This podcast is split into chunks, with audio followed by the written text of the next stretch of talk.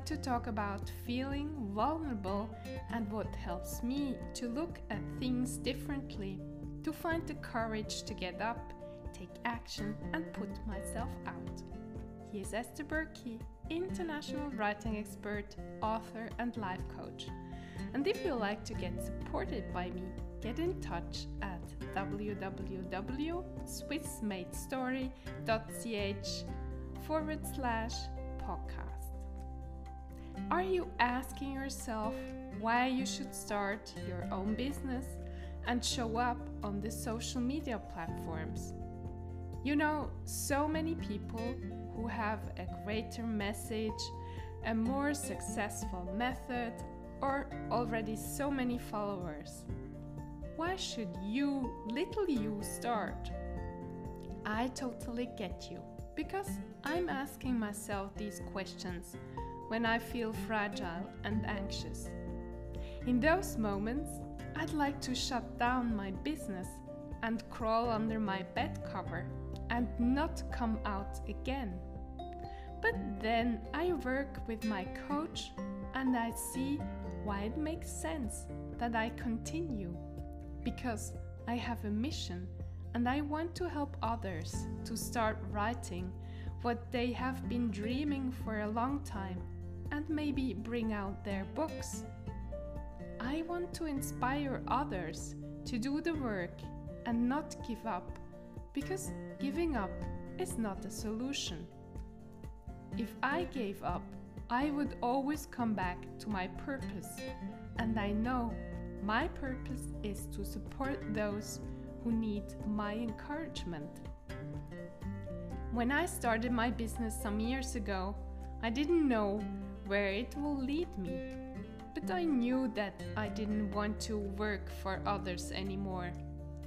I knew that I needed to find my own voice and write the books I was dreaming of writing for so many decades. I knew that it won't be easy, but deep in my heart, I felt I want to make an impact on the world. I knew that I was gifted in expressing myself and seeing the talents in others they didn't dare to see. But taking action or dreaming of, there is a huge gap.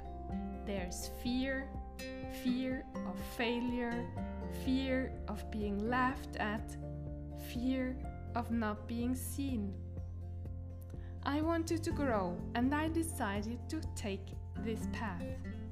I took small steps and I still do because I'm afraid of big steps. There is this little sister in me who often keeps me back from doing. She is so afraid. Does this resonate with you? Do you also have this little you in yourself who is holding you back?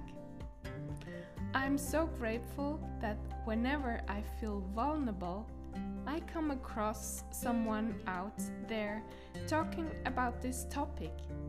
Yesterday, I got an amazing reminder by successful entrepreneur Jasmine Star, who said, Go for it. Do what you think you should do. Put yourself out. Speak up. I knew she was right. She was so authentic, so real, and it felt so good to see someone like her showing up. The world needs us, women, to encourage other women because we didn't have the same rights as men have for a long time. I was seven years old when women in Switzerland finally got the right to vote. I cannot imagine why this lasted so long. It is totally logical that we, women and men, are equal, but it hasn't been always this way. If I think back to what my mother, my grandmothers, and my great grandmothers have been doing, I feel so grateful. I have the best education of all of them. I live a life at my own terms. I have the relationships I choose and not only one single relationship like them. but many. And when my marriages didn't work out, I could leave. But I'm not used to speaking up since childhood. I didn't have a role model in my mother. When I put myself out, there's still fear of not being seen, heard, and understood. But deep in my heart, I feel obliged to do so because my mother, my grandmothers, and my great grandmothers could not do it. But they are behind me, strengthening my back and cheering me on.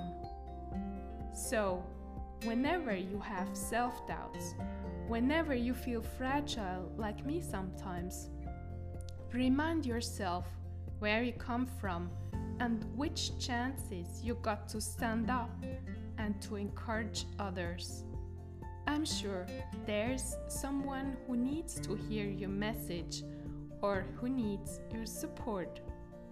So be brave, let's be brave, and have a wonderful day.